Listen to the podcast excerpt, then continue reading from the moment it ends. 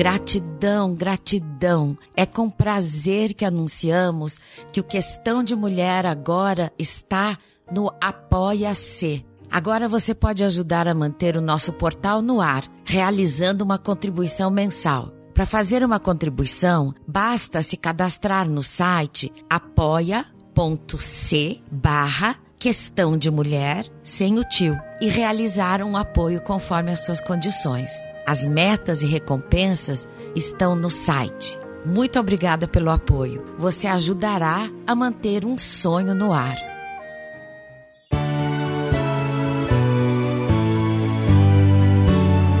Questão de mulher.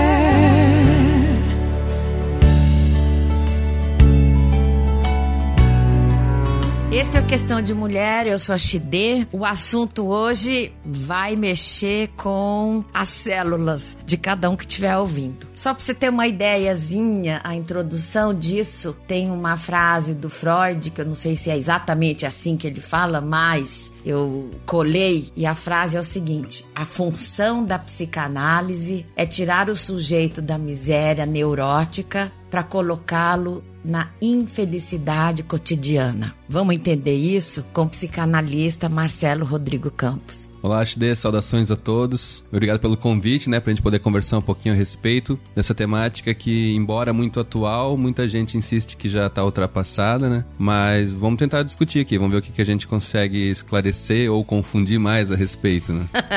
Então aguenta aí, vai ter um showzão hoje. Questão de Mulher.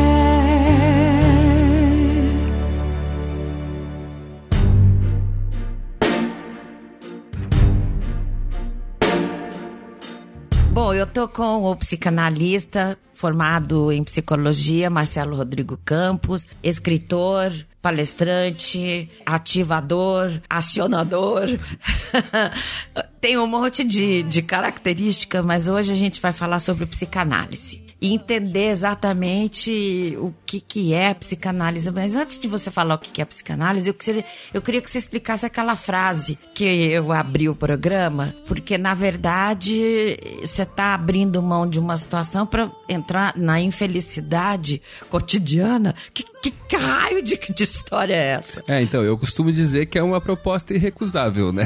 Você sai da miséria neurótica para poder habitar na infelicidade cotidiana. Bom, isso é bem denso e talvez seja o que a gente vai conseguir, assim, demonstrar no decorrer da conversa, mas de uma maneira sintética e para iniciar o papo aqui, o problema é isso, assim, a neurose ou a miséria neurótica é uma defesa, vamos chamar assim, estereotipada, a partir da qual o sujeito não consegue optar por outra coisa, mesmo que ele não perceba, que é o que a gente chama de repetição. Ele fica que nem um disco furado ali, se deixar a vida inteira. Muda um pouco o roteiro, muda um pouco os personagens, mas se der uma olhada mais atenta, a gente percebe que ele não sai do lugar, assim. Quando a gente consegue sair da miséria neurótica pra infelicidade cotidiana, o que isso quer dizer? É que, de fato, não dá pra negar, o Freud nunca prometeu felicidade, porque a vida tem infelicidades, assim, né? Mas olha que triste, né? A neurose nos impede de ter um dia feliz, porque tem dia que vai ser feliz também, né? Tem dia que vai ser triste, e é isso que ele diz. A vida tem infelicidades, é do cotidiano isso. Mas tem dia que era pra ser legal, e a neurose não deixa, né? Tem dia que era pra ser bacana, eu podia sorrir, eu podia me divertir, e a neurose, de modo geral, não deixa, né? Explica pra mim neurose. Isso. Que é, leigamente, quando a gente lê neurótico, quer dizer que o cara é meio louco. É, não deixa de ser, porque o que acontece, assim, né? A psicanálise, ela já se funda, né? Quando Freud vai tentar organizar um pouco isso, porque a gente deve lembrar que ela é uma... Ele chamava de metapsicologia, mas é uma teoria, então, né? Bom, é a questão do ovo ou da galinha, quem chegou primeiro, né? E é uma técnica, né? Então, não sei se começou como técnica, não sei se começou como teoria, eu acho que foi tudo ao mesmo tempo, né? Uma técnica pra tentar fazer esse processo, vamos chamar assim, de cura, assim, né? E aí, como é que a gente entende? Não existe exatamente uma normalidade, assim, né? O Freud falou que o mais esquisito é tentar explicar o normal, né? O que não é normal é mais fácil de entender, assim, né? Então, também de uma maneira muito coloquial aqui, menos técnica, né? A gente se defende das frustrações né? Para quem gosta mais, a gente costuma chamar de castração, mas vamos chamar de frustração, que é mais fácil. Desde a infância, e o inconsciente, o que a gente carrega para a vida é o infantil, é a posição infantil, né? Então, essas defesas são de várias formas. Se a gente estereotipá-las, né, de uma maneira mais didática, a gente tem três grandes maneiras, né? A mais comum é a neurose. A gente também tem a psicose, que é uma outra modalidade, vamos chamar assim, e tem a perversão, que é uma terceira modalidade. A neurose é a mais comum e é o que a gente acha que é o normal. As pessoas ditas mais normais, no fundo, tendem a ter uma defesa mais neurótica em relação às frustrações da vida, assim, né? Isso é como se fosse o ser humano sendo caracterizado por classificação. Tem isso. Tem os neuróticos, os psicóticos e os... Perversos. Uhum. Nossa, que... Isso, mas esse que é o problema, é que não tem muito a ver com... É isso que é o problema, como tu colocaste bem, é uma questão muito particular, interna, e ela ajuda mais o psicanalista em termos clínicos, assim, quando ele recebe alguém, então, que quer fazer essa passagem, vamos dizer assim, né, pra tentar poder curtir dias felizes quando eles são felizes e curtir os dias infelizes quando são infelizes, não tornar todos os dias infelizes, né. A ideia é que quando ele recebe esse paciente, então, e ele ouve esse paciente, ele consegue sacar, vamos dizer assim, né, via discurso, qual é a posição defensiva, e isso ajuda a destravar, né. É como, mal comparando, se fosse qualquer outra clínica, uma médica, um dentista, qualquer coisa, ele precisa criar uma perspectiva diagnóstica para imaginar como vai poder ajudar aquele paciente. Então, esses termos, eles acabam sendo mais úteis até pro psicanalista do que em linhas gerais. Porém, como a psicanálise é muito difundida na cultura, grande parte dos termos técnicos em psicanálise viraram jargões do dia a dia, assim, né? Então, entendi. De tão absorvida, né? Já tem mais de 100 anos de história, então a gente usa coloquialmente, né? Certo. Histérico, neurótico, obsessivo. Certo. Então, às vezes tem uma certa imprecisão, né? Do que a gente considerar tecnicamente, e como conceito ele é absorvido pela cultura, assim, né? Sim. Assim, a rigor, se a gente for pensar, é essa defesa. Que defesa? Vamos imaginar de uma maneira bem didática. A criança tá lá, bonitinha, na barriga da mãe, o bebezinho, e em tese, na nossa fantasia de adulto, aquilo é o paraíso. E me parece que é, né? Parece que tá tudo bem mesmo, assim. Só que isso tem data de validade, vai durar, quando lá, uns 9 meses, assim, e aí já começa a complicar quando sai. Vamos dizer assim, né? Não! Exatamente, já não foi uma grande ideia nascer, assim, tava tudo tranquilo ali. Tanto que, tanto é forte essa coisa da infelicidade, ou vamos brincar assim, do desprazer, das frustrações, que a gente é medido, a gente ganha uma nota quando nasce pelo choro, né? Quanto mais chora, melhor a nota, né? Que vai ficar lá, entre outros critérios, né? Por quê? Porque até lá a gente sequer respirava. Era tudo via cordão umbilical, assim, né?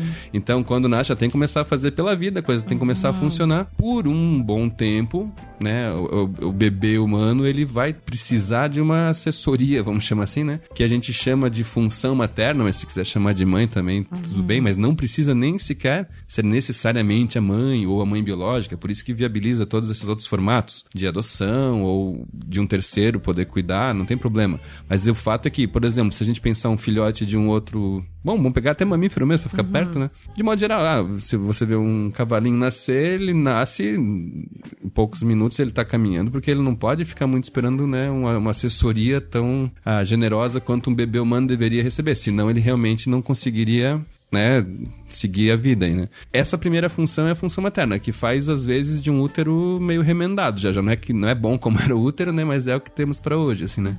Só que isso também tem uma certa data de validade, assim, né? Porque a pessoa, né? O bebê, a criança, lá pelas tantas, vai perceber que essa função não gira em torno dela exclusivamente, né? Ela não tem só pra ela aquela atenção. E essa seria, vamos dizer assim, em termos estruturais, a frustração fundamental. Quando eu percebo que eu não sou completo e nem completo o outro. E isso é na mais tenridade, percebe? Isso a gente aprende logo, né? Não costuma demorar. Então, tem uma variação de indivíduos, mas eu costumo brincar assim, pra ter um critério, vamos imaginar até em torno de 2 anos, estou sendo bem generoso, por quê? Porque eu acho que fica legal a gente utilizar como uma equivalência a questão da linguagem. A gente só fala porque as palavras representam as coisas. Né? Em que sentido isso? Eu só preciso, por exemplo, a palavra que a gente costuma dizer que seria a primeira palavra que a criança fala, que é mamãe. Eu só preciso falar mamãe porque a mamãe não tá. Eu tenho que evocá-la. Se ela tivesse ali, não tinha pra que chamar mamãe, ela já tá aqui do lado, né? E assim com qualquer outra palavra. A gente é inserido na linguagem pela falta, né? Então a gente é fundamentalmente um sujeito que é forjado, é criado pela falta. Entendi. Outro exemplo. Ou seja, na linguagem... Comer. Sim, fome, né? Só que eu tô com fome, não tenho comida, está faltando. Perfeito. Só então que anotem... o bebê chora, o bebê... É, mas é um pouquinho diferente, porque olha só, quando eu digo estou com fome é uma coisa, quando o bebê chora, é uma inferência do adulto que ele está com fome. Nem o adulto sabe e nem o bebê sabe. Ah, bom, sim. Porque a gente só se organiza, isso que é curioso, a gente só se organiza pela linguagem. Então, assim, se o bebê chora, aí como eu quero que ele pare de chorar urgentemente, eu vejo tudo que for... Eu toco ali alguma coisa na boca, porque eu suponho que seja fome, assim, né? Por isso que você está referindo-se ao momento da linguagem, ele é muito mais a linguagem enfático. Humaniza de fato, porque assim, aí ganha sentido, que é uma outra frase importante do Freud, o sentido é muito importante, ele organiza a nossa existência, mas ele diz que a gente, os neuróticos em particular, sofrem por excesso de sentido, né?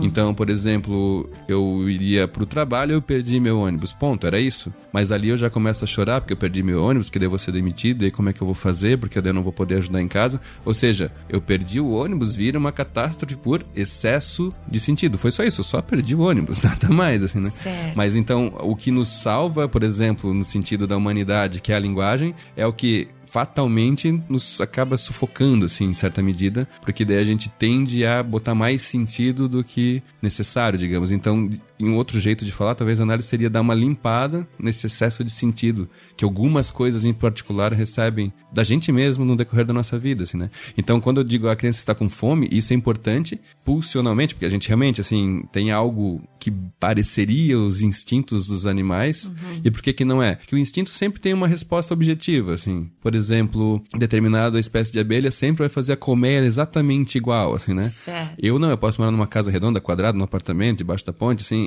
o ser humano, ele tem a mesma necessidade de morar em algum lugar. Agora, como ele vai fazer é uma invenção que é articulada com a cultura. Então, o instinto, ele é pré-determinado, a resposta já vem pronta. E, por exemplo, a fome humana, se eu te perguntasse, tu tá com fome agora? Eu te dei agora? Eu sempre tô com pois fome. Foi a pergunta que eu confiei na resposta, né?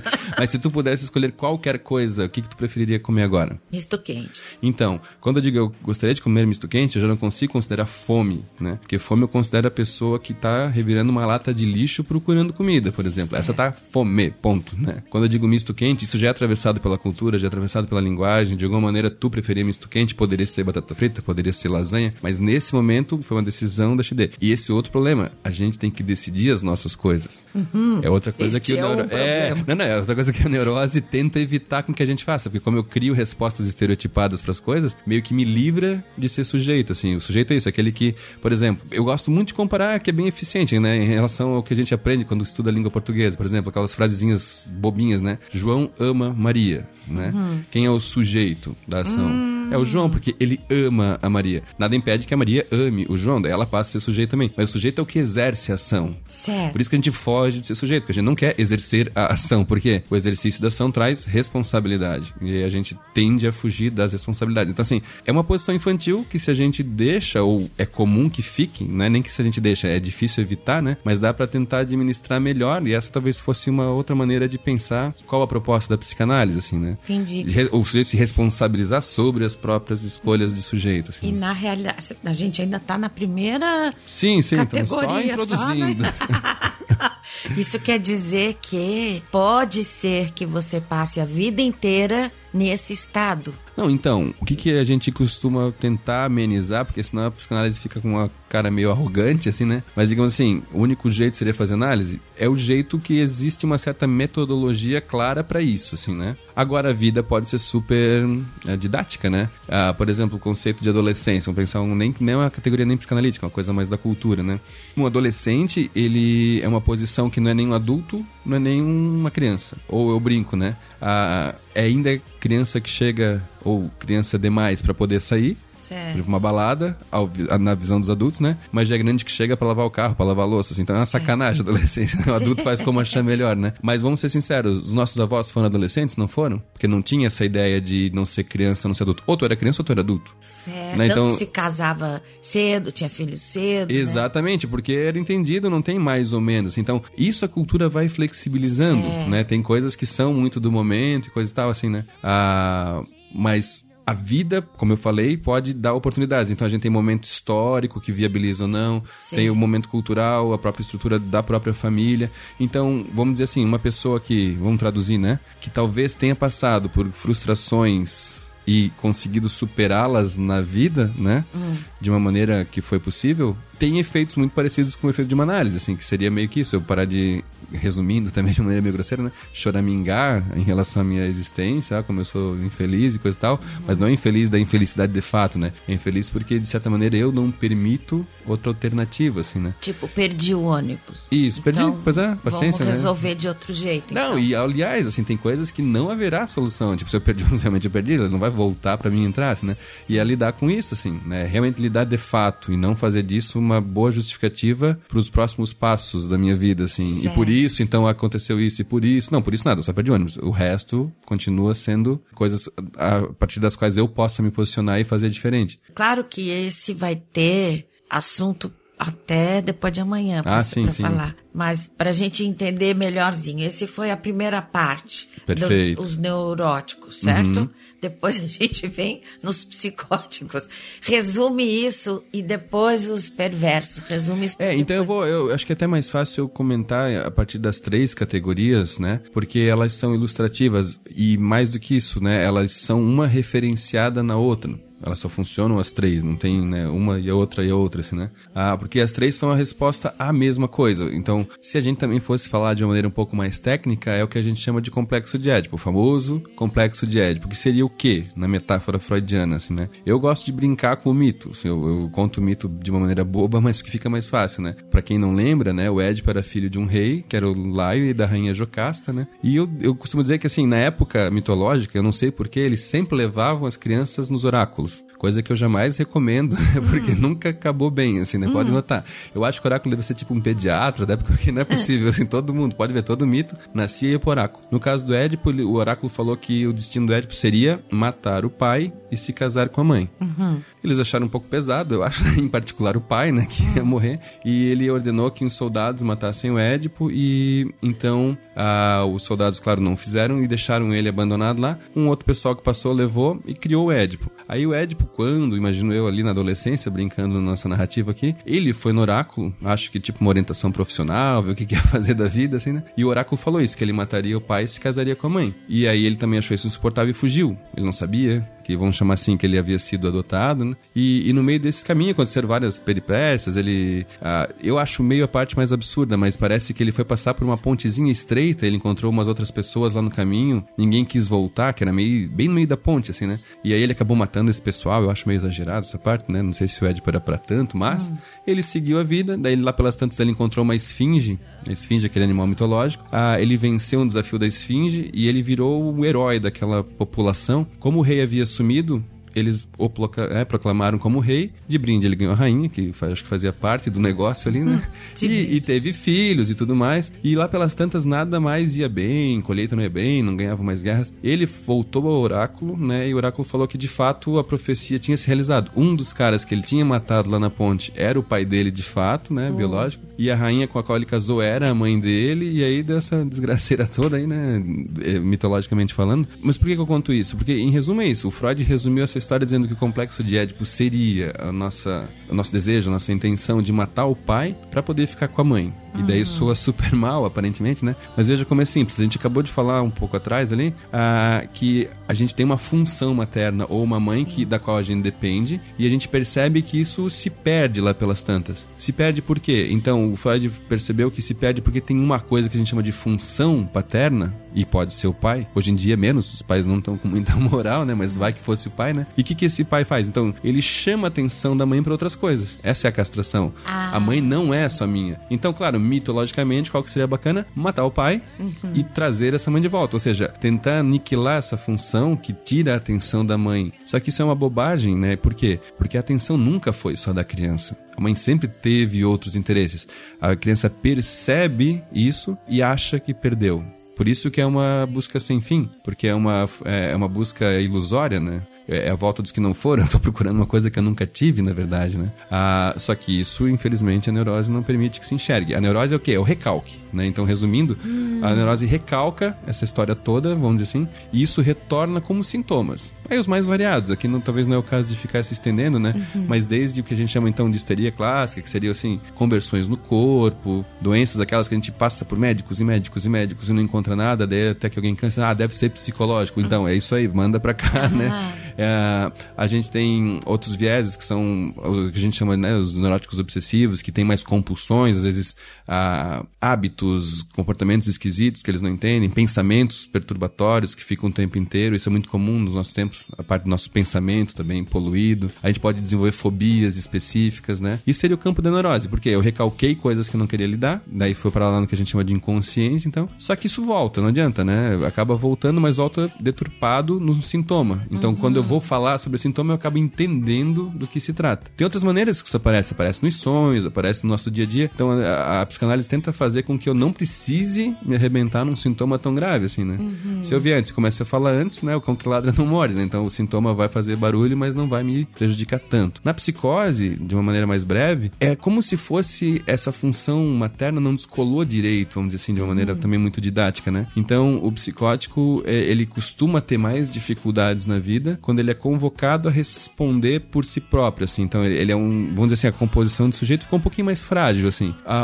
Vou dar um exemplo bem, que eu acho bem ilustrativo, para mostrar como às vezes a gente gera um preconceito em relação aos termos. O único caso que o Freud apresentou, assim, começo, meio e fim, né, de uma psicose, foi o famoso caso Schreber, né, que ele era presidente do Tribunal de Justiça na Alemanha, como se fosse aqui, sei lá, não, Joaquim Barbosa, uma Carmen Lúcia, assim, né. E aí, bem pro fim da vida, ele escreve uma autobiografia contando que ele ia ser a mulher de Deus, que ia trazer a nova geração de anjos, e uma loucurada toda, assim. Ou seja, ninguém percebeu a vida inteira, né? E no fundo ele estava estruturado pela via da psicose. Mas não impediu de nada, ele teve um papel social importantíssimo, super competente. Por quê? Porque, por exemplo, numa linha jurídica, raramente o sujeito responde por ele responde pela lei, não é a opinião do Schreber, é a opinião da lei. Então ele pega a lei, abre a lei, interpreta a lei, entende? Ele estava protegido de ter que ser sujeito. É uma outra proteção, percebe? Uhum. Essa parte da psicose, então, ela pode estar super organizada e a gente pode estar convivendo e deve estar convivendo e não tem a menor diferença, não tem problema nenhum. Só que quando desorganiza é o que a gente costuma entender como loucura. O louco do filme, o louco do hospício, esse louco estereotipado é uma psicose mais desorganizada, né? Que poderia ser uma esquizofrenia, céu aberto, assim, mas, né, realmente por alguma razão rompeu, realmente não conseguiu mais ou menos se alinhar, né? E aí a gente tem essa lógica mais estereotipada da loucura, vamos dizer assim, né? Mas que, assim, pode aparecer, né? Num caso de neurose bem grave, a pessoa tá passando por um apuro maior e também, assim, aparentemente tá surtado, vamos chamar assim, como o pessoal fala, acontece, assim, né? Mas de uma maneira mais constante, mais estável, assim, que é uma posição mais fixa quando acontece, costuma ser da ordem do campo da psicose, assim, né? Uhum. E a perversão, que é mais complicadinha, porque, primeiro, ela aparece menos na clínica, assim, né? Uhum. Porque o perverso, de modo geral, tá particularmente ou aparentemente bem resolvido, então ele não tem muito o que se queixar, assim. Mas, assim, perceba que não é necessariamente o perverso, como a gente fala na sociedade, um bandido, não é isso, assim. O perverso é que ele consegue uma solução estereotipada, mas bem estereotipada agora, né, pras necessidades dele. Então, ele seria o mais próximo, até pensando agora, me veio essa imagem, ele seria mais próximo do que a gente falou dos instintos até, porque, por exemplo, qual que é a ideia do perverso? Ele acaba desenvolvendo um fetiche, vamos dizer assim. Então, vamos pegar também de uma maneira estereotipada. Digamos que eu tenha fetiches por salto alto vermelho. E a minha vida tá resolvida. Eu não vou fazer mal pra ninguém, a vida segue. Só que, assim, como é que eu me realizo? O neurótico vai ter que ir pra uma balada, vai ter que ir pra um restaurante, ele não sabe se penteia o cabelo pra um lado, se penteia pro outro, se pinta de azul, como é que eu vou seduzir o outro? Ele tá perdido no que tem que fazer. O perverso, não, ele só tá procurando salto alto vermelho. O resto, tanto faz, não tem problema nenhum. Ou seja, é quase como eu falei da abelha colmeia, assim, perverso é salto alto assim. Então, notem que... E não interessa como que ele vai conseguir. Isso, às vezes esse é o problema. Ele pode não ter muito limite em relação ao caminho que vai chegar nisso, assim. Mas não costuma, né, necessariamente ser alguém que vai ser um contraventor ou coisa e tal. Porque quando a gente diz que o perverso tem uma certa dificuldade com a lei, não é a lei necessariamente a lei jurídica, a lei social.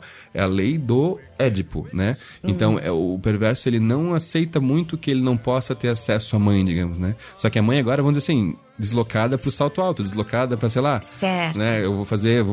Exemplos bobos, assim, né? Eu sou o cara que eu tenho a coleção de selos raríssimos, assim, né? Exagerando. Claro, isso poderia ser um obsessivo meio montando uma coleçãozinha, né? Mas quando é fetiche... Também pode ser um cara que goste disso, sim, né? Sim, mas é que eu digo pra assim, mim, é que nesse caso não tem troca, assim, ó. Imagina assim, ó, mas não pode saltar todos ou não, infelizmente não. É vermelha. É por isso que eu brinco com a comparação. Parece, beira ao instinto, porque o instinto tem um objeto que resolve. Na neurose não tem, na psicose não tem, e na perversão meio que tem. Então, quando é que um perverso sofreria, de fato? Se faltar... Salto alto vermelho. Aí lascou-se. E porque daí ele sofre mais do que a gente, porque ele não tem como substituir por outra coisa. Certo. Não serve chinelo vermelho, não serve bota vermelha, entende assim? Certo. Estereotipando no nosso exemplo, aqui mais didático, assim, né? Então, no fundo, são defesas ao fato de que a gente não é completo. Então, de novo, voltando qual o objetivo da análise, em qualquer um desses três casos, cada um com mais potencialidades, menos potencialidades de chegar nisso, mas é de lidar melhor com o fato de que não vai rolar sempre, nem sempre vão gostar de mim, nem sempre vai ser como eu gostaria, assim. E isso é um alívio muito grande, porque como eu falei, realmente vão ter dias muito duros e infelizes, né? Mas tem dias que são muito iluminados, muito ensolarados, dias fantásticos que eu posso curtir e que de modo geral essas defesas, para não sofrer, também não deixa curtir. Entendi. Fica tudo meio porcaria, vamos dizer assim, né? Entendi. Vamos sair um pouquinho da compreensão, né? Claro que isso você estuda há 300 anos para falar... Isso é provocação para vocês, vão ler a respeito, cara. Boa sorte aí, né? Um negócio que você estudou 20 anos. Aliás, eu sugiro que não acreditem em mim, vão ler por conta própria, né? Eu posso estar enganando todo mundo. E o cara quer entender em 15 minutos um negócio que está há séculos sendo estudado. Mas, para a gente normal da sociedade, sim. Socialmente a gente ouve muitas pessoas terem dúvidas sobre quem é o psicólogo, o que esse cara faz e quem é o psicanalista, qual que é a diferença. E ainda tem gente que tem dúvida do médico... O psiquiatra. No caso, né? Todo mundo confunde isso sempre, o tempo todo, né? Acho que era legal também dar uma visão mais clara, né? O psiquiatra é médico. Perfeito, Que ele pode, fez inclusive... faculdade de medicina. Isso, perfeito. Certo. Mas que, inclusive, pode ser um psicanalista. Esse que é o problema que dá confusão, assim, né? Mas tu começou bem, assim. Então, primeira distinção importante entre psicólogo e psiquiatra. Acho que é um bom começo. É mais fácil de definir. Porque daí, e bem assim, pro que interessa, né? O psiquiatra dá remédio e o psicólogo não dá. Logo de cara, assim. Porque quem quer solução pra ontem não existe, né? Mas o mais próximo disso é a medicalização e que daí é privativo do psiquiatra, assim. Certo. Então, aí você pode até ficar atento, qualquer um que oferecer qualquer coisa que não seja um médico ou um psiquiatra, nesse caso, né? É de ficar desconfiado porque não cabe, isso não é da competência. E eu tô me referindo até legalmente mesmo, né? Entendi. É restrito, nem que eu quisesse, por exemplo. Eu não poderia medicar ninguém, né? Como psicólogo. Isso é privativo do psiquiatra. E tem a faculdade de psicologia. Isso, então, como é que se torna um psiquiatra? Então eu faço medicina, depois eu faço residência em psiquiatria, depois uns 10 anos lá, beleza. Aí eu posso ser psicólogo, eu vou, né, prestar vestibular, eu passo, vou fazer psicologia e eu me torno um psicólogo. Dentro da psicologia existem pelo menos 3 grandes vertentes que aí elas desdobram tanto parte teórica quanto técnica, né? A primeira talvez seja assim uma forte corrente atual, assim, não vou dizer... Bom, talvez a mais forte, quem sabe, pensando em psicologia, que a gente chama de psicologia comportamental ou cognitivo-comportamental, talvez fosse mais adequado, que é uma linha que ela tem uma boa aceitação e ela tem uma boa articulação, inclusive, com a psiquiatria, funciona bem, assim, ela tem bons resultados em termos reais mesmo, assim, porque quando a pessoa procura um psicólogo, imagino que ela espere um resultado, assim, não espere... Né, uma coisa muito vaga, vamos ver como é que vai ser, assim, né? E costuma ter uma proposta bem interessante. Aí a gente tem a linha fenomenológica, que desdobra algumas vertentes, as mais conhecidas são a Gestalt terapia, né? E o existencialismo também aplicado como técnica também, né? Teoria e técnica de terapia. E a gente tem a psicanálise, né? Que seria uma terceira vertente que, na verdade, isso é bem polêmico, não teria que nem necessariamente estar num campo da psicologia em si, né? Mas, querendo ou não, né? Historicamente, foi a primeira e também, gostando ou não, os colegas, né? As outras se organizaram a partir de. Então, a partir de, por que eu digo? No caso da cognitivo-comportamental ou da comportamental quiserem, tá? Ou se preferirem, ela não se relaciona nos conceitos da psicanálise. Ela realmente consegue uma outra proposta. Certo. Mas que vem depois, vem inclusive para contrapor, né? Eles achavam a proposta da psicanálise um tanto quanto absurda, né? Não, isso aí não funciona assim, funciona assado. E é bem bacana. Certo. As outras, de modo geral, têm pinceladas psicanalíticas, vamos dizer assim, né? Certo. Minimamente falando. Então, a Gestalt... Aí, e tem várias outras, tá? Eu tô sendo bem sintético aqui. Tá. Elas acabam dando uma passeada na psicanálise. O existencialismo talvez tente se restringir mais, né? Mas não tem como, infelizmente. Eu tenho um precursor, eu sou obrigado a meio que me referenciar nele, né? Na parte prática, o que que muda? Que eu acho que é a tua pergunta, né? Então, o psiquiatra, ele pode medicar e ele pode ser qualquer um desses, porque o psiquiatra, raramente, ele vai ser psiquiatra ponto. Ele também tem que ter uma teoria da subjetividade atrás. Certo. Ele pode ser totalmente orgânico, né? Ou seja, não imaginar que haja subjetividade e dar só remédio, mas é bem raro. Então, ele costuma ter algum tipo de ponto de vista subjetivo, vamos dizer assim. Então, como eu falei, alguns vão ser mais da comportamental, só que daí eles fazem parcerias, ele não vai fazer tudo sozinho, né? Ele cuida de um lado, o psicólogo cuida de outro. O outro, de repente, vai gostar mais dessa linha da fenomenologia, uma linha mais existencialista, e tem os que topariam um diálogo mais tranquilo com a psicanálise, por exemplo. Onde é que muda mais? Onde que muda? Então, é isso que eu quero dizer. Porque é que não existe faculdade de psicanálise. Não. Então, eu preciso dizer... Como que o psicanalista se torna psicanalista? Isso, mas só antes, eu só precisava distinguir das outras psicologias. Okay. E o principal é o quê? O radical, o divisor de águas é que as psicologias, independente de como, né, e por mais que possa soar estranho, elas trabalham com sugestão. Elas vão sugerir alguma coisa. Desde tarefinhas de casa a exercícios, a uma metodologia mais estruturada, né? E o divisor de águas é isso. A psicanálise não trabalha, ou não deveria, ao menos, né? Trabalhar com sugestão. E tu já vai entender a diferença que isso faz, porque, assim, a diferença que isso gera é, em princípio, de como acontece na prática e, vamos chamar assim, no tempo que gera o resultado. Tá. Que a psicanálise tem fama de levar séculos também pra acontecer alguma coisa. Né? Isso... Mas isso é condição, não que demore tanto, mas é condição estrutural, tanto do ponto de vista da teoria, quanto do que isso desmembra na prática. Tá. Então, assim, as outras psicologias, né, vamos dizer assim, ou as psicologias de fato, elas acabam tendo uma outra perspectiva de sujeito e criam, então, alternativas de intervenção que são mais diretas, assim. É por aqui, é por ali, coisa e tal, assim, né? A psicanálise, ela surge de que maneira, então? Vamos ser bem sinceros. O Freud é um neurologista, né, e, sinceramente, ele não queria clinicar, ele não estava nem aí pra isso, ele queria ser professor universitário. Naquele tempo, e eu não sei se mudou, né, mas naquele tempo, pra ser professor, alguém tinha que morrer, né? Tinha que morrer um outro professor pra conseguir ser professor. Tá. Então, um outro colega mais velho falou pra ele, esquece, ou pelo menos não vai ser tão cedo, então vai te coçar pra arranjar dinheiro, né? E ele viu que era um jeito clinicando, porque na época os hospitais estavam apinhados de histéricas internadas, assim, o que a gente vê como loucura hoje, né, assim, num hospício, num manicômio, eram as histéricas, que hoje a gente nem imagina um negócio desse, porque já tem, né, já avançou bastante, já tem alternativa. E ele começou a se dedicar a esse respeito, e uma das pacientes, né, lá pelas tantas, falou assim, ele falando as abobrinhas dele lá, ela falou o seguinte, deixa eu falar? Escuta aí, deixa eu falar. Daí ele levou um colé da paciente dele, então vamos ver isso aí, né? E aí ele começou, então, a migrar, porque as primeiras influências dele era a partir da hipnose, que a hipnose daria esse acesso, então, a isso que a gente chama de inconsciente, isso que foi recalcado. Só que tem um probleminha técnico. Quando eu sugiro, a hipnose é uma sugestão. Tá. Eu te hipnotizo e digo, agora faça isso, agora lembre daquilo, assim, né? Eu tô dando a direção e eu não tenho como saber o que é importante ou não pra ti, né? Claro. Porque é o que tô dizendo. Então, ele trocou, né, a hipnose por deixar a pessoa falar. Pra ter escuta. Isso, mas então, escuta ele... do quê? Aí que tá. Porque como o inconsciente é baseado nisso que foi recalcado, quando eu começo a falar, eu mesmo, o narrador, né, o paciente, eu vou criar dificuldades pra falar o que é importante, que é o que a gente chama de resistência. E aí eu sei o caminho certo. Na hipnose eu não tinha como saber, porque vai meio de qualquer jeito, assim. Certo. E quando a pessoa fala e ela para, ou ela esquece, ou muda de assunto, opa, ali tem alguma coisa que ela tá resistindo. Mas eu sou obrigado a deixar, e esse deixar realmente pode levar uma hora, pode levar uma semana, eu não sei, o tempo que demora, porque eu não posso mapear isso com exatidão. Entendi. Que talvez uma outra técnica permita, né? Mas ao custo de, mais ou menos assim, enxergar especificamente só o que é enxergar. No nosso caso, claro que tem, né, um foco, mas assim, a direção de fato de como é que vai acontecer depende do tempo de cada paciente, da possibilidade de ele falar a respeito, né? E fundamentalmente dessa estrutura técnica, que é eu ficar prestando atenção aonde ele demonstra dificuldade, que a gente chama de resistência, que ali é o caminho de ouro, assim, ali é o caminho certo. Na verdade, você tá dando o pulo do gato do psicanalista. Isso, é. A gente chama isso de associação livre. Então, a metodologia é deixa a pessoa falar e lá pelas tantas vai se embrulhar, vai enrolar, vai contar diferente.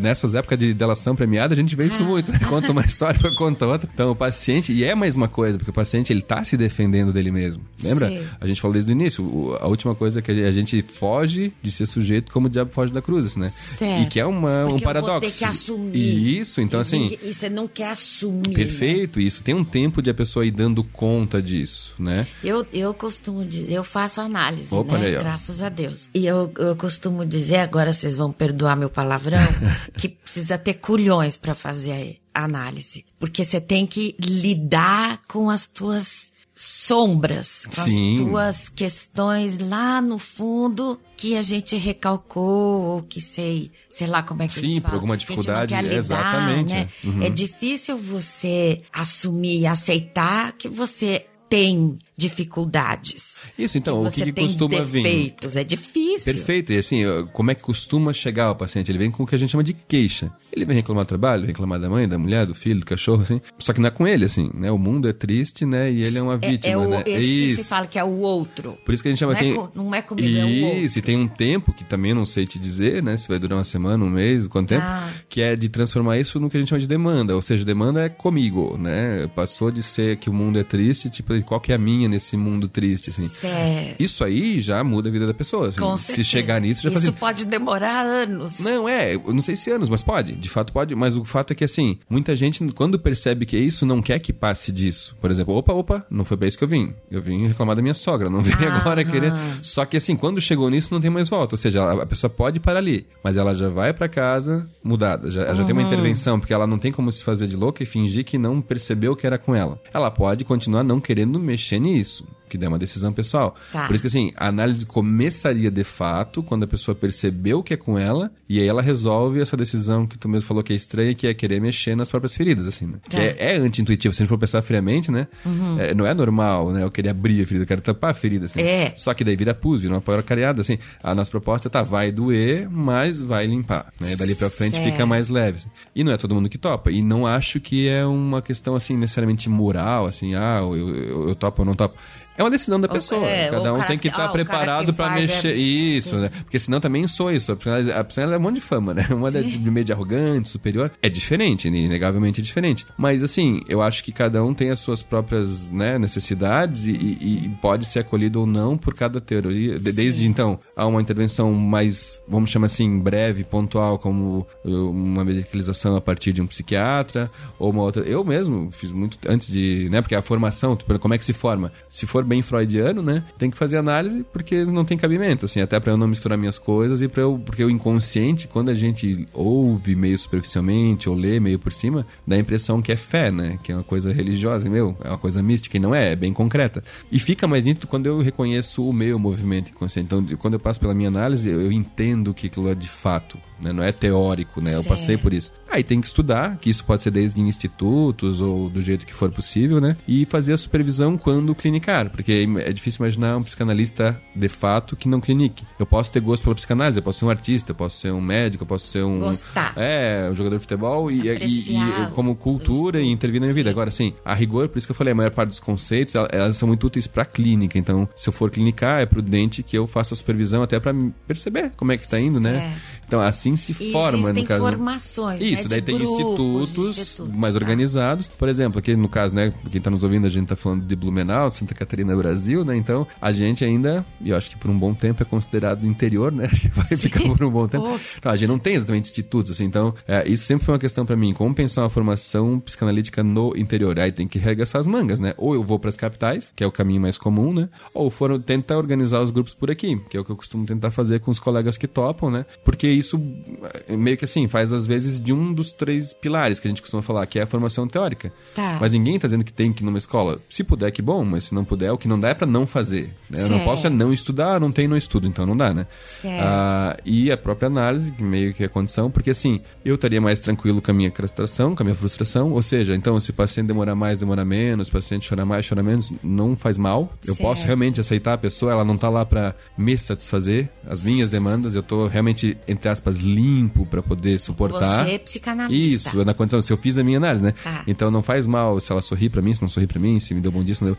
Ela vem como pode, a pessoa vem como pode, né? E... Você não julga. Isso, não há e dá espaço, né? Dá espaço para ela poder ser como consegue, porque eu imagino que ninguém vai se dar o trabalho de sair de casa, vir para cá só para me desaforar, né? Eu acho que ela vem como pode, a pessoa, né?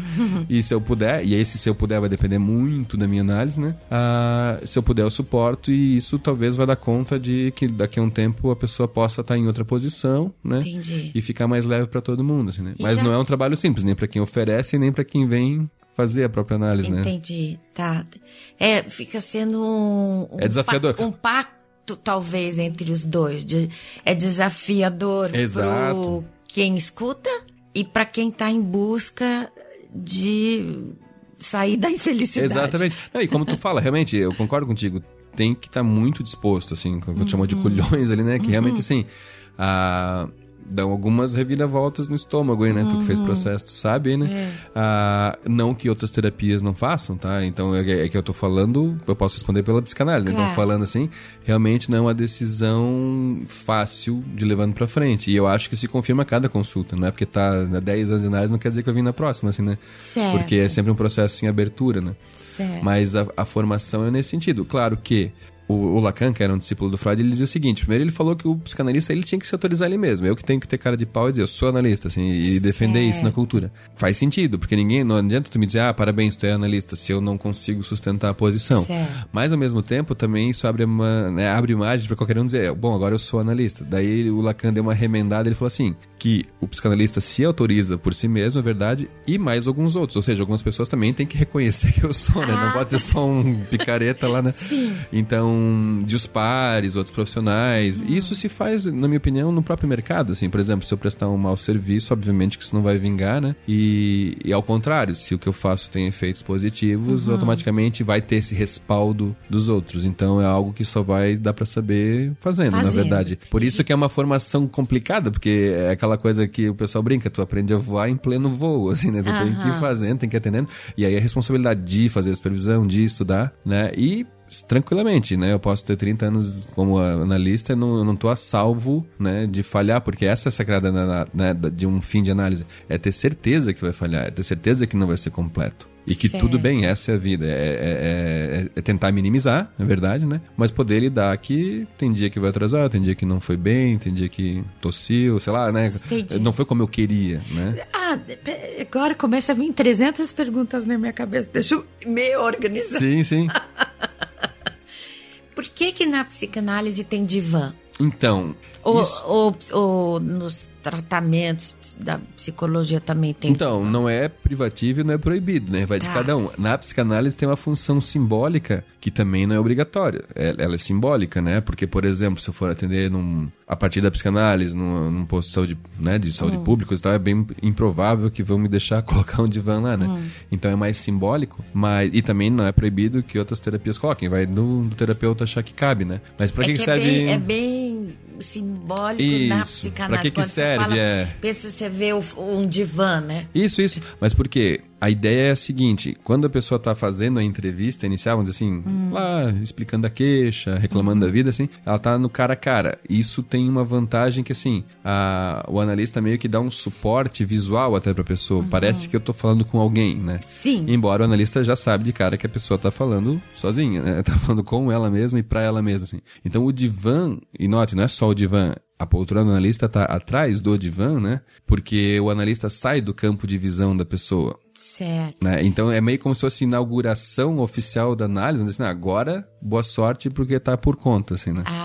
E o analista ganha esse semblante, é meio que o analista vira uma voz atrás da pessoa, assim, né? Que a gente chama de grandioto, ele representa um interlocutor qualquer coisa, né? Porque na psicanálise a gente tem um conceito que é importante, que é de transferência, o paciente transfere as suas repetições para o analista. Então, por exemplo, pode ser que lá pelas tantas eu precise ser a mãe de alguém. Olhando pra minha cara, não pareço muito mãe de ninguém, assim, né? Então fica difícil. Agora, se eu for um semblante atrás de uma voz, cabe qualquer coisa, assim. Eu posso virar o Michael Jackson, a Madonna, não muda nada, assim, né?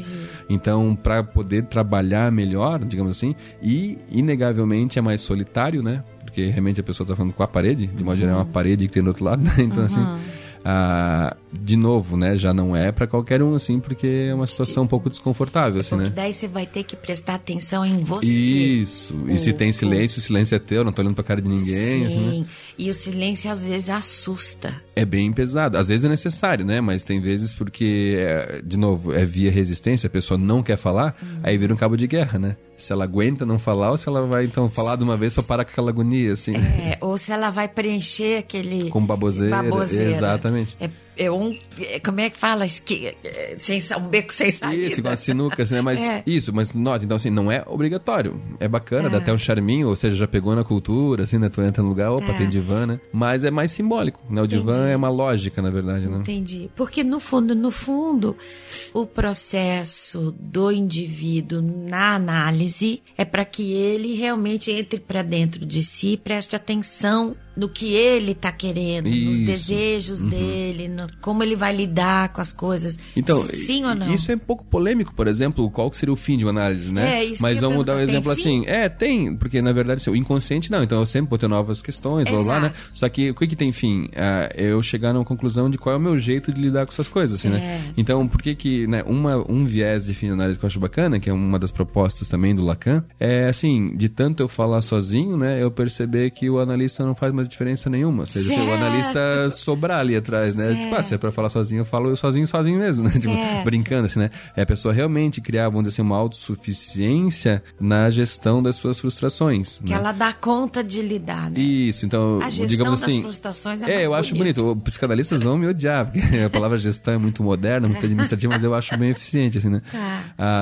Mas é nesse sentido, eu sempre costumo... Acho que é uma metáfora bacana, pensando que o inconsciente é infantil, né? Que é quando tu tá ensinando alguém, né, uma criança a andar de bicicleta sem a rodinha, e tu finge que tu ainda tá segurando a bicicleta, mas não tá, entende? Sei. E o fim de análise é quando a pessoa olha, pô, mas nem tá mais segurando, que porra é essa? Tipo, desculpa, porra aí, né? Eu me lembro muito bem disso comigo, do meu pai segurando a bicicleta, eu morava em Campinas. Olha só. Eu me lembro do momento em que isso aconteceu, e eu percebi que ele soltou, e me deu uma sensação tão boa de liberdade, de capacidade, de uau! Isso, a ideia é mais ou menos essa. Então, quando a gente fala em felicidade cotidiana, nota isso, não é que vai ser tudo uma tragédia, ao contrário, vai ter dia que tu vai querer o tombo da bicicleta, não tem o que fazer, mas nada paga o preço de poder andar com a bicicleta, apesar de talvez cair, apesar de todos os apesares, né? Vale muito a pena. Assim. É bom exemplo esse. Porque se você cai com teu pai ali, ou seja, quem for, segurando, o seu choro é mais demandado. Assim, performático. Performático, exatamente. Você tá sozinha. Fui lá na padaria buscar pão. Eu me lembro que eu tinha, sei lá, pouquíssima idade. Em Campinas, São Paulo, naquela época era possível, né? Sim, sim. Eu podia ir de bicicleta até a padaria buscar pão. E eu adorava fazer isso. E não tinha mais pai, nem mãe, nem ninguém segurando. Caía, tropeçava, batia joelho. Vou ficar ali chorando. Não adianta muito chorar, não tem graça, né? Levanta, limpa, tira a poeirinha, sobe na bicicleta e vai. E segue a vida. Mais ou menos isso. Não deixaria de ser algo muito próximo disso, né? Gostei. E já que nós estamos no questão de mulher... Pois então. Questões das mulheres, né? Até eu digo por mim, me ajudou bastante, né? Eu me separei depois de quase 30 anos e foi meio traumático a história. A análise me ajudou muito, muito a lidar com isso. E certamente muitas mulheres vivem isso, principalmente as mulheres da minha geração. O que você acha sobre isso?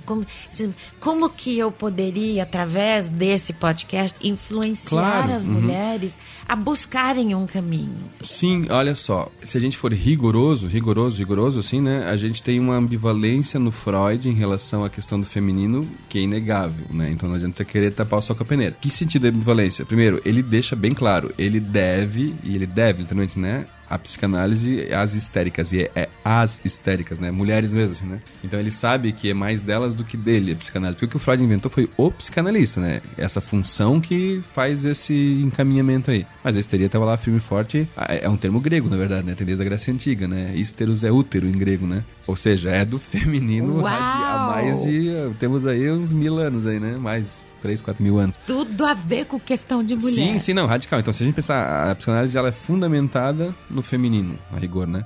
Mas nesse feminino estereotipado, nesse feminino tentando se defender de ser feminino, Então, em alguns textos, e é literal, não é modo de falar, o Freud é bem deselegante, até na visão que ele tem do feminino, porque ele, como ele, acho que ele estava construindo a teoria junto, e claro, a gente tem que, né, localizando historicamente na época, assim, né, era machismo mesmo, a mulher como, meio dissimulada, meio, não sei, essa coisa do feminino é meio esquisita, tem que cuidar, ele tinha uma certa desconfiança, dava pra notar, né, e que eu acho que tem muito a ver de como ele foi construindo, porque, por exemplo, há muitas narrativas, e que fica isso muito vago até hoje em dia, é uma questão muito polêmica ainda, né, mas, por exemplo, de situações de abuso, e depois ele via que não era, era mais da fantasia, ele achava que estava mentindo, assim. Ele era meio desconfiado, vamos dizer assim, né? Há limitações tanto dele quanto da época, na minha opinião. Mas ele totalmente claro e super generoso, assim, grandes analistas mulheres desde a época dele, então, assim, ele fomentava, ele não tinha esse problema. A filha dele, por mais que hajam críticas, né, a célebre, a Anna Freud, né, uma célebre analista, né, que seguiu a obra ali, a modo dela, mas seguiu. Quando a gente chega em Lacan, que, né, óbvio, fica claro que pra mim a influência do Lacan é importante, não é o único, né? Mas ele joga de uma maneira mais interessante, eu acho. Ele diz que a mulher não existe. O Lacan é cheio dos aforismos estranhos, né? Mas por quê? Porque não haveria a mulher, né? Ou seja, um modelo pronto e acabado. Quer ser mulher, seja assim, né? E é onde ele diz de novo, então, a mulher não existe. A com A maiúsculo, né? Existem mulheres. E aí, boa sorte, né? Assim, ou seja, a construção da minha feminilidade, assim, né? Certo. Quem sou eu como mulher, né? Só daí eu acho que dá pra entender que rende horrores, né? Porque eu posso, então, optar... E essa opção não é muito, assim, definida conscientemente, né? É defensiva. Então eu posso optar por ser uma, né? Ou adotar uma posição que a gente chama, então, de mais histérica, né? Assim, que eu vou estereotipar a minha feminilidade, eu vou... Pra não ter que ser sujeito de mim mesmo, né? Das minhas decisões, eu invento um monte de trelelê aí, né? Dos sintomas e manifestações, né? Que talvez não caiba tanto aprofundar aqui. Ou eu posso, de fato, arregaçar as mangas, mas aceitar quem sou eu como mulher. E aí, como mulher, é como mulher. Porque mulher, como falou, não existe, né? Pode ser como mãe, pode ser como profissional, pode ser como amante no sentido, né, de que vai amar alguém, né? Sim. Ou amante mesmo. Não, aí quem que vai amar, sei lá, se o amante tem outro amante, daí vai virar um trelo. Aí a coisa vai longe, mas o que eu digo assim, os meus objetos de amor, as mais variadas vertentes de que uma mulher tem que se haver com a própria vida, assim, né? Então, é o coração, sempre foi dali que a psicanálise nasceu, e é pra isso que eu acho que ela continua tinindo, assim, pode falar do que quiser, pode inventar novas teorias, mas em particular, né, em relação à histeria e psicanálise é um namoro eterno, assim, né? No sentido de que possa sair da histeria, de novo, agora se traduzir esse nosso negócio da neurose, né? A gente falou sair da neurose pra infelicidade, e no nosso caso seria, eu acho que poderia tranquilamente falar, sair dessa histeria, então, né, defensiva, e poder se aceitar e se construir como mulher, assim, se articular com o próprio feminino, à sua maneira, porque a sua maneira é isso que é o problema, né? Do meu jeito, se isso é bom pra mim, talvez não seja bom pra outra, e azar da outra pra mim é bom. Só que isso é muito difícil, né? Mas... Vocês que são mulheres, acho que fica mais claro do que pra mim, né? O quanto é difícil. E por isso que é tão difícil, por exemplo, pra uma mulher... A mulher, por exemplo, que a gente brinca, né? Ela faz 1000 coisas ao mesmo tempo, né? Se precisar arrumar a casa, preparar o trabalho, não sei o que lá. Mas aí vai escolher a roupa pra sair. Aí vira o caos, porque vai ter mais 5 mulheres e aí vira, né? Qual vai ser a melhor, qual vai ser a pior, e a relatividade. A gente costuma, sem perceber, ter ideais de feminino, mulheres que eu admiro e eu possa me sentir inibida perto, ou posso me sentir inspirada. Então, a ideia é tornar mais leve. Uma tarefa que não é muito leve por natureza. E a questão da imposição social, que se fala tanto disso. Que... Vem mudando, mas eu não sei, nunca sei dizer, né? Porque se muda pra melhor ou pra pior, porque antigamente tinha uma opressão maior. Agora tem quase um imperativo, né? De que tem que ser uma super mulher, assim, né? Então... Super corpo, super tudo, tem que ser super mãe, super esposa, super Exatamente. Profissional e super sexual. Isso, e aí acho que essa sacada, eu ia dizer a psicanálise, outra palavra, mas deixa achei por aí, né? Mas acho que essa é a sacada, a psicanálise ela é muito grata à cultura, porque senão a gente nem sequer estaria aqui falando, então, né? Mas a gente sabe que o sujeito ele precisa se entender no contexto da cultura. Então ele não pode ser absolutamente objeto da cultura. Ah, porque assim, pronto, acabou, porque fatalmente nem tudo vai caber pra mim do que é oferecido, assim. Então não tem jeito, eu vou ter que ser sujeito, eu vou ter que editar o que me interessa, eu vou ter que fazer algumas escolhas, assim, né? E no caso do feminino, eu acho que aí continua sendo a bola da vez, então a gente não tem, graças a Deus, né? Aquelas histéricas apinhadas em hospícios, né? Mas a gente tem essas agora, que tem que ser isso, tem que ser aquilo, tem que, assim, da nossa época, eu acho que é muito cruel, eu diria até, né? Com o feminino hoje, assim, né? Então, acho que a gente tem um prato cheio aí para as questões de mulher, tanto ou questão de mulher, eu já te falei em outra oportunidade, né? Eu acho que é um nome adequadíssimo, porque em psicanálise chama de questão um enigma, assim, né? Então, eu tenho uma queixa, né? Ah, porque ninguém olha para mim. Aí, poderia se transformar uma questão, tá, mas por que será que ninguém olha pra mim? Oh, já mudou, né? Já virou um enigma. Talvez tenha causas, talvez, inclusive, até eu tenho um pouco a ver com a história, assim. Então, pensar questão de mulher é realmente um nome... com Q maiúsculo, assim, né? Porque aí puxaria esse carro-chefe, que daí sim, teria que ter uns 20 podcasts pra falar de trabalho, falar disso, falar daquilo, né? Porque realmente é um saco sem fundo, né? Não teríamos limites. E essa que é a graça. O fato de a mulher não existir realmente é literal e abre a possibilidade de todas as mulheres, ou cada uma das mulheres, né?